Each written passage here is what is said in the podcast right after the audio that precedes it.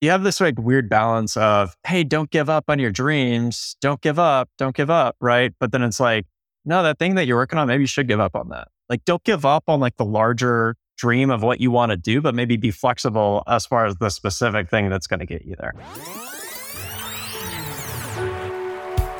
Hey, podcast listener, even if you are alone in your entrepreneurial journey, know that today, right now in your earbuds, you are joined by thousands of entrepreneurs from all around the globe seeking to grow better, more profitable location independent businesses. If you'd like to learn more about what we do and download our entire back catalog, check out tropicalmba.com.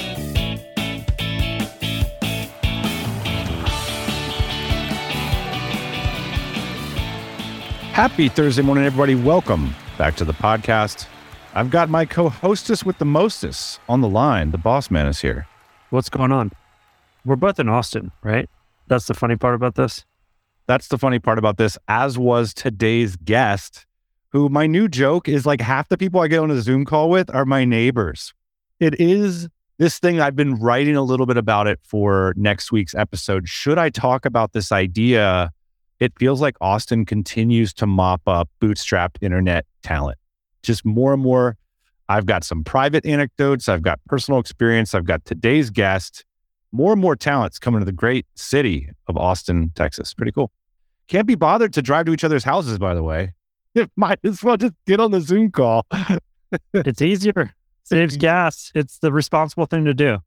One of the coolest things about this potty is like, I think there's like these law of attraction stuff, like people recommend us topics and episodes based on what we're talking about that might be useful to us.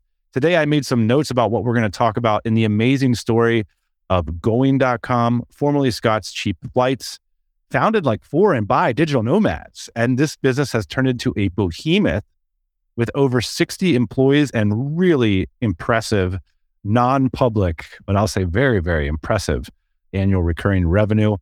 Today, we're going to have the CEO of going.com, Brian Kidwell.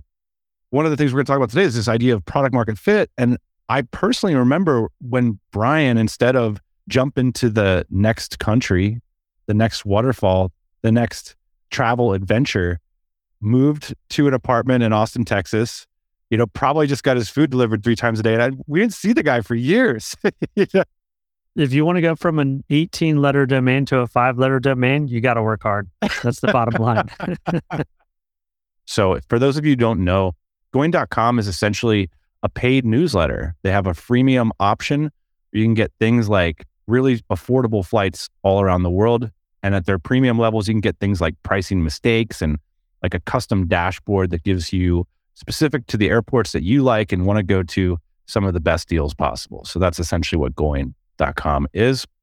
So I think what's interesting about Brian's story, Ian, is he, you know, cracked the digital nomad code. He figured out how to fund his travels. But when he stumbled on his partnership with his business partner, Scott, you know, Brian's sort of like the business guy, Scott's sort of the product guy. And they knew they had something here. And he got rid of the dodgy Wi Fi, the sort of constantly changing circumstances of the global traveler and moved here to Austin, Texas like we mentioned, you know, this story really embodies so many TMBA themes from going from like a solopreneur to a leader, carving out space to do deep work, even when you have a large organization. Something I've been thinking about this very week, Ian. And I know that many listeners to the show have actually been subscribers and customers of the newsletter that Scott Keyes started back in 2013, but maybe aren't so sure about the story behind the brand. So that we're going to get into that today. So we kicked off the call by asking Brian to sort of reflect more broadly about his thoughts on the newsletter business model.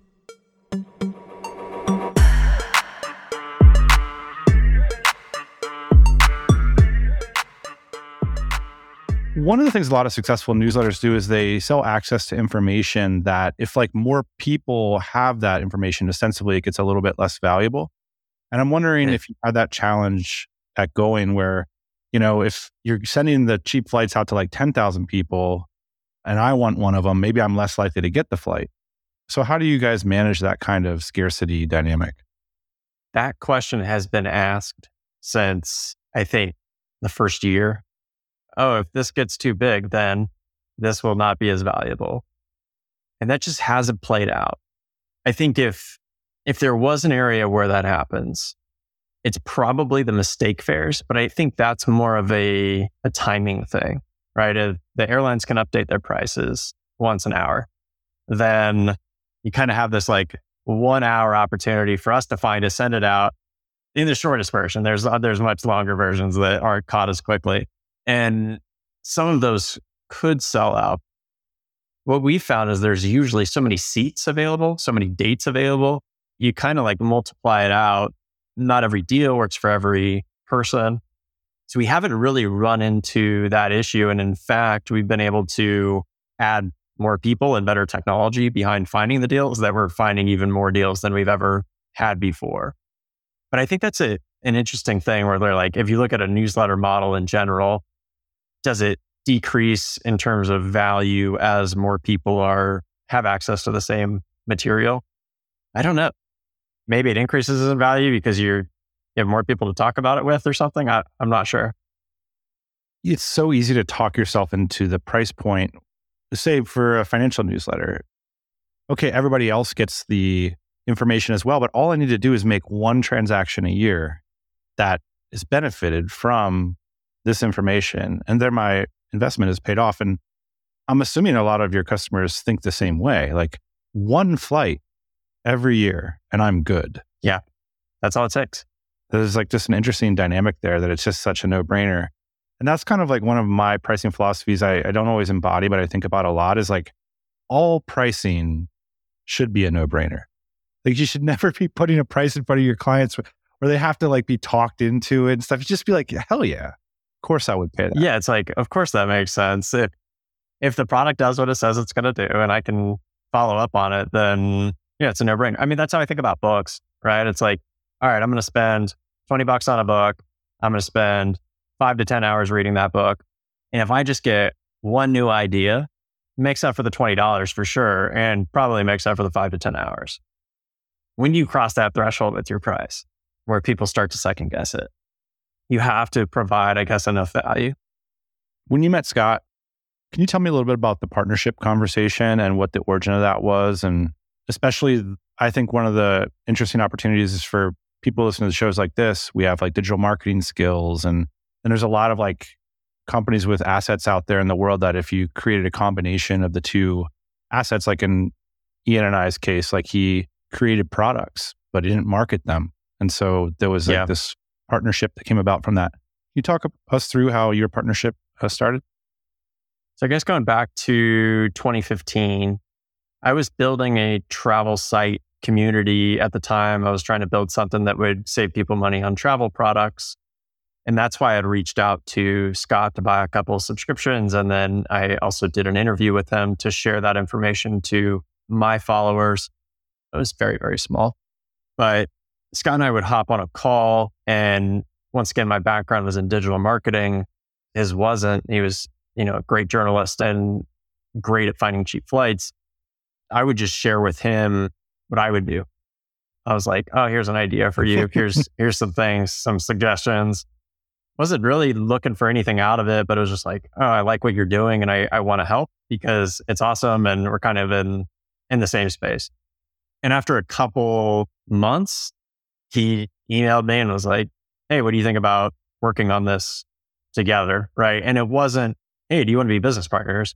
It was, what do you think about working on this thing? Right. Cause it was super, super tiny. Neither one of us thought it would be what it is today. And we just signed a very, very, very simple, like laughable profit sharing agreement at the time. And I think within a few months of working together, it was like, okay, one, this is bigger than either one of us thought it would be. And then two, we need to actually turn this into a company because it was like it was nothing, right? And so then, of course, we get the paperwork figured out, have the conversations. I think we lucked out in terms of who the other person was because there's like there's all of the bad stories about you know what not to do and and make sure you have vesting and and all of this stuff. We didn't set anything like that up. It was just like you get X, you get Y, partners, done. So we're both still going at it, you know, today at building this thing.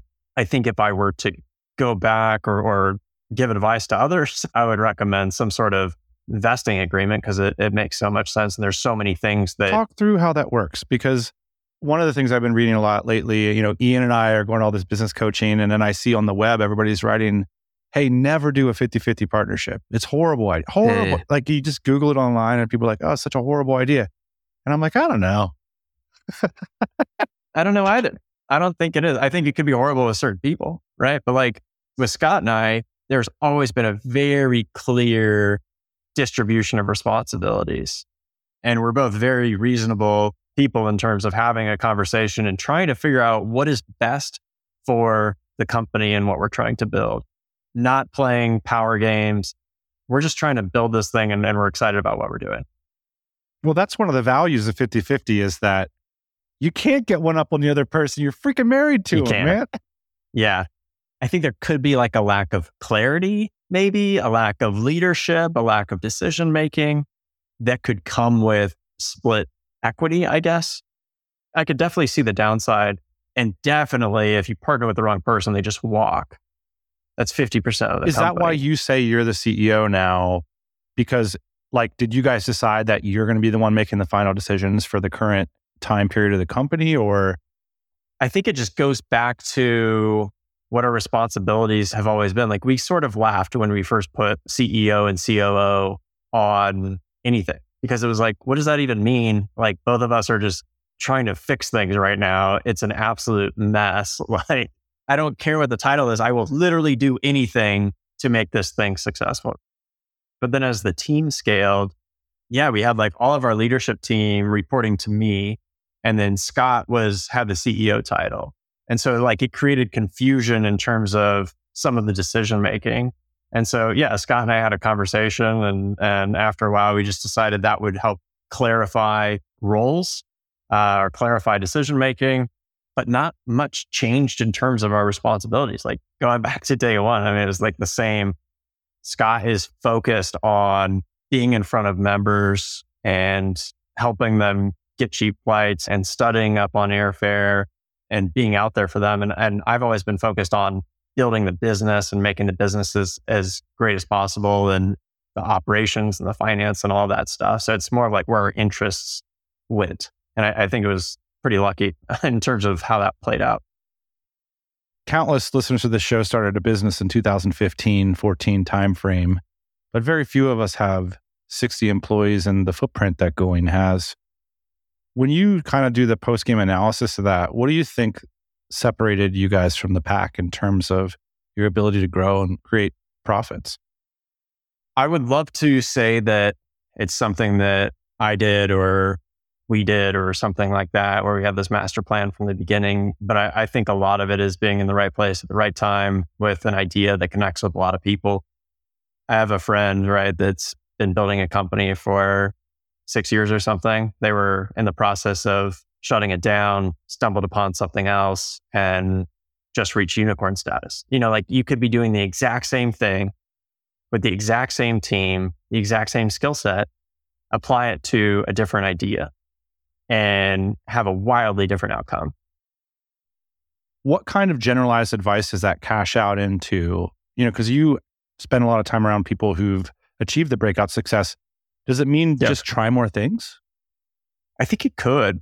You have this like weird balance of, hey, don't give up on your dreams. Don't give up. Don't give up. Right. But then it's like, no, that thing that you're working on, maybe you should give up on that. Like, don't give up on like the larger dream of what you want to do, but maybe be flexible as far as the specific thing that's going to get you there. Uh, like I knew I just, I really wanted to build a business. And so I tried all sorts of things to get here. And I think it's like the longer that you can stay in the game and the more ideas and, and things that you can try, the higher the likelihood of success you have. I think knowing what I know now, there's certain business models that I'm like much more attracted to let's talk about those I think it depends on like what you're optimizing for. If you're optimizing for building a large business, there's certain sacrifices that you likely have to make in terms of how you set up your your world versus like, hey, I want to do this thing with myself and maybe one other person. But with that, I get freedom. And I, I think we went from that version to the let's take this thing to as big as we can make it. How did you make that decision? And I'm curious about how that cashes out in terms of, I'm assuming you're saying there's some lifestyle sacrifices. Yeah. I mean, I went from living in Southeast Asia and South America and jumping from country to country every month or two months, which was an incredible experience, to realizing that if I was going to do that, I wasn't going to be able to give this company everything I had at the very earliest stages. And that's why I moved to Austin. And I just went, I literally went heads down for two years, didn't really make any friends. I remember this period. I remember sitting around with mutual friends, hearing the rumors of like, you were like the white cheetah in the forest that somebody had spotted at some point. Tell me about what that was like. Yeah, I like I wouldn't leave my apartment for like two weeks. And now I realize that's really unhealthy and, and wasn't great. I probably would have been more more effective, you know, if I would like go out and make friends and leave my apartment. But I think it just it was like everything I ever wanted was to build a business. And I felt like I had this one shot to do it. And I was willing to not have fun, not make friends, not do all these things in order to make it happen. Was it necessary? Probably not. But it was like, that's the story that I told myself. I can think of a handful of business models, a handful of founders in Austin who did the same thing. They went into a cave at a critical moment. There must have been something that indicated to you it was a critical moment. I was in Brazil at the time. I was out there for like three weeks, signed a lease for an apartment I'd never been in in Austin for six months. And I just wanted consistent Wi Fi. I wanted Amazon delivery, right? Like I wanted Instacart shopping. Like I wanted to make my life as easy as possible and remove all of the additional friction so that I could just focus on building business because I felt like those things were getting in the way. Where Whereas like, oh, I couldn't find consistent Wi-Fi or I had to go to a JW Marriott to work out a every day. And then, you know, that's not, not great for productivity added to the operational burden of just living. And I figured if I could simplify all of that, I could just focus 100% on what I wanted to do.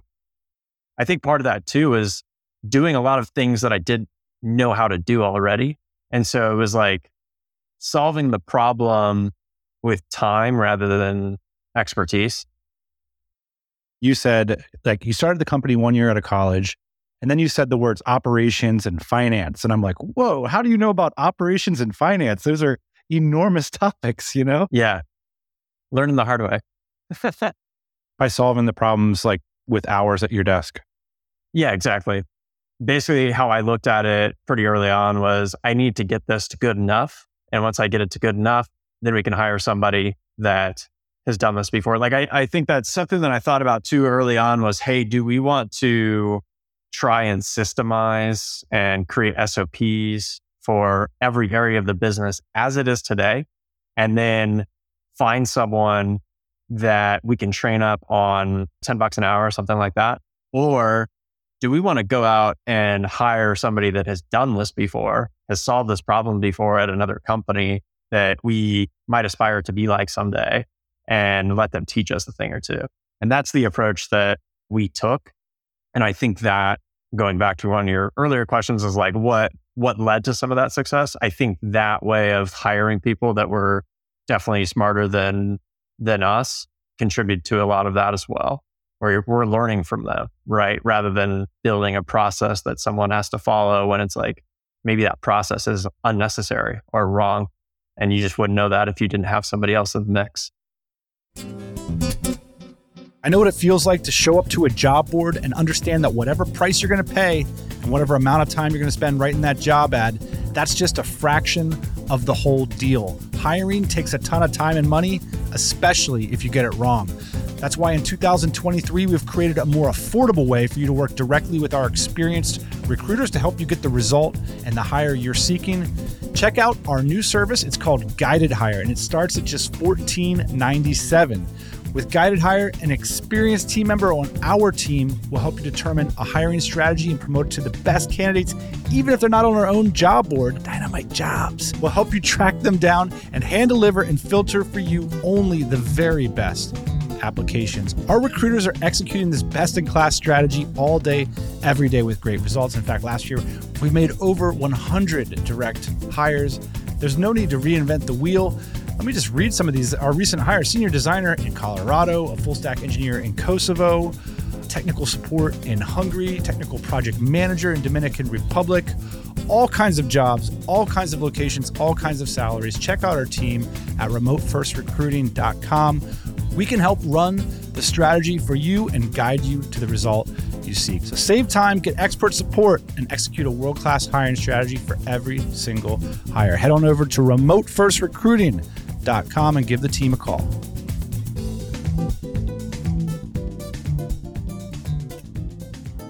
I think for a lot of people, the idea of 65 team members blows the mind. How do you control it? Actually, I think control is the word a lot of people worry about. And then we get, as founders, we get anxious about control. And so we say, we don't want team members, you know, the idea of 65 yeah. team members, particularly virtually. Talk to me about how it actually gets done. How does the sausage get made? How does how do you keep everybody coordinated and delivering upon the promise of going? Yeah, it sort of blows my mind like hearing you say 65 employees. Like I, I just, some, like it doesn't really feel like that much until we go do a company retreat. And you're like, oh, wow, we have a lot of people here. This is pretty cool. I think one of the things that we've done a bit more recently is think about how many employees to hire. For us, that's tying it back to like a revenue per employee metric.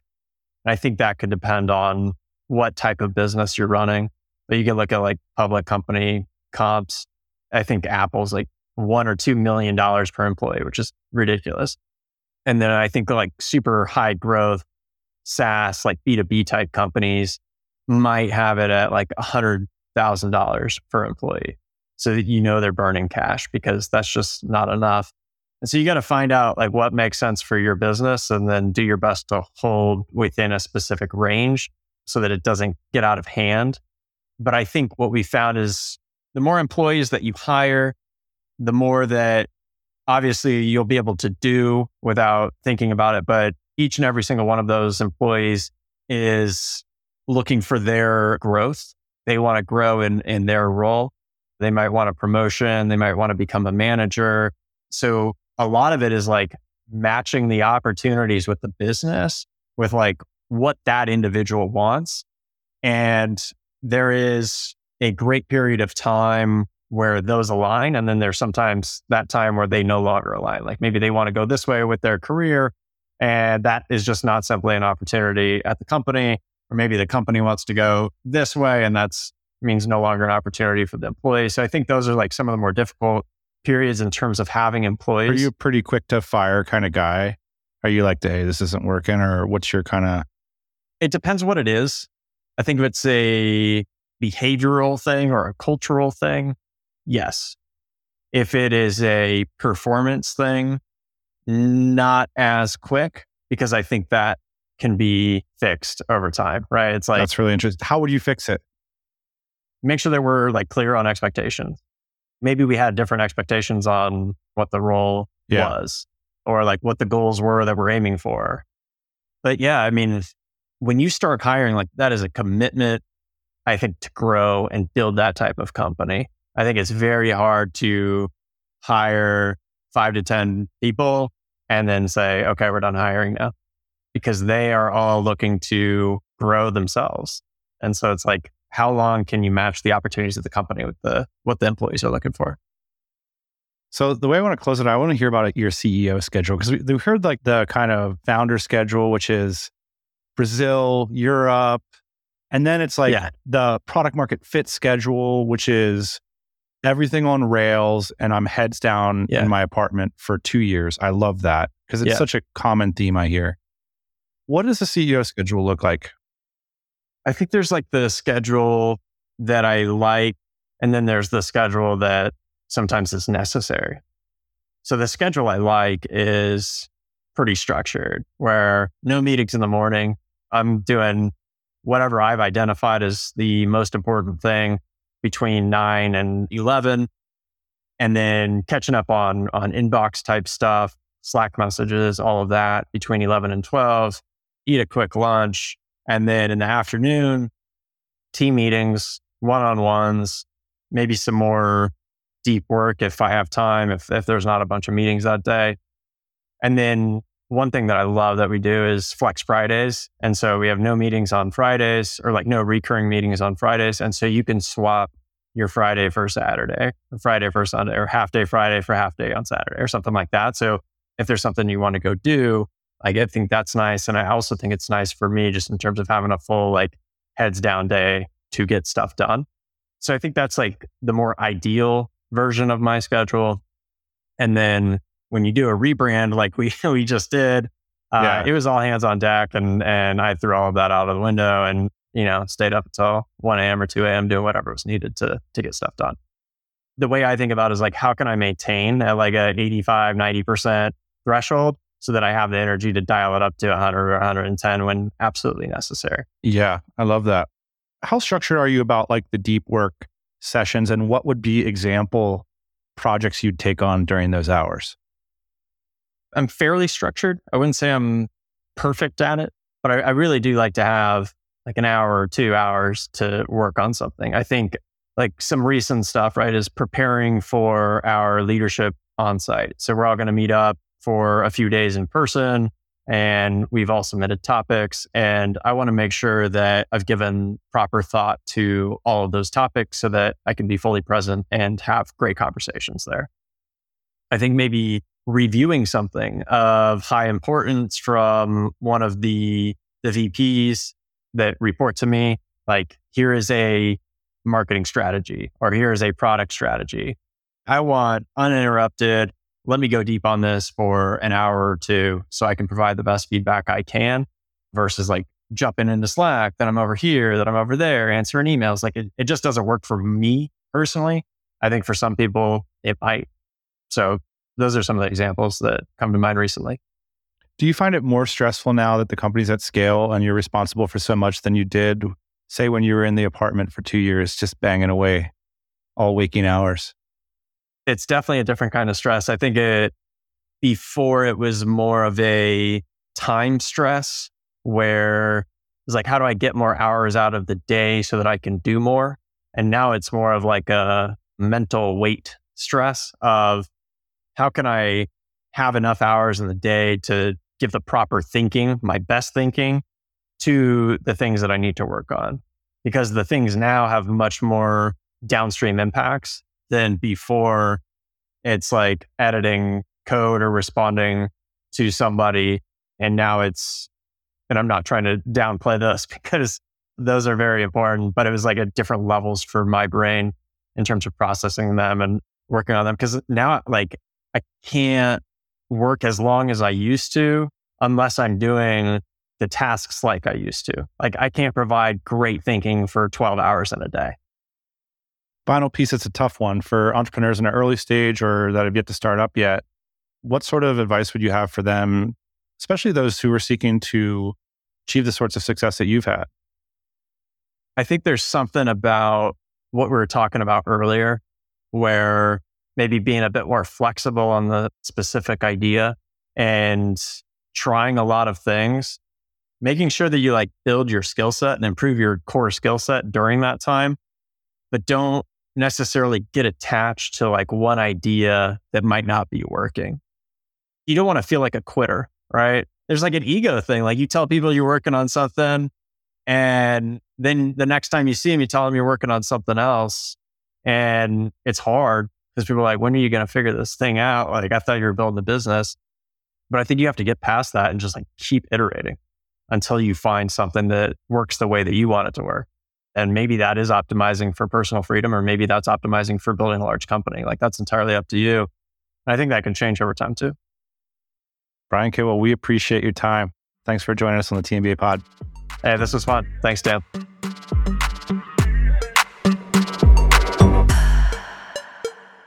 Big shout out to Brian Kidwell, the CEO of going.com.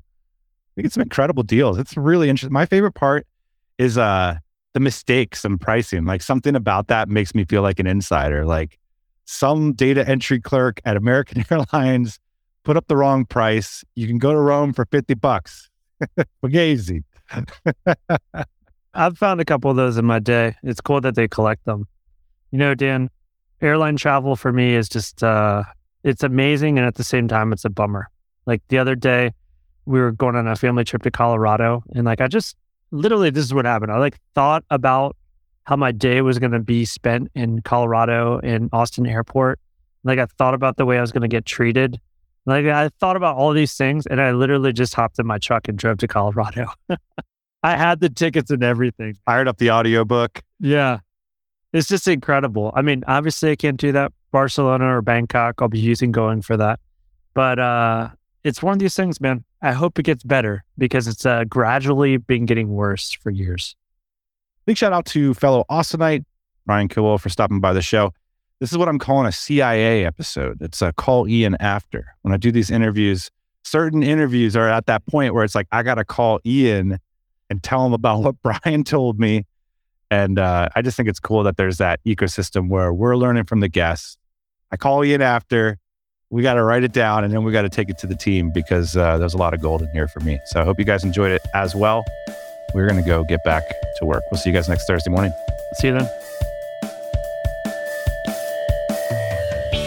Hey, thanks for listening to the Tropical MBA podcast. You can go to tropicalmba.com, get access to hundreds of back episodes and all kinds of other goodies. Load up your iPod. That is the cheapest way to fly business class on your next international flight. We will see you next Thursday morning, 8 a.m. Eastern Standard Time.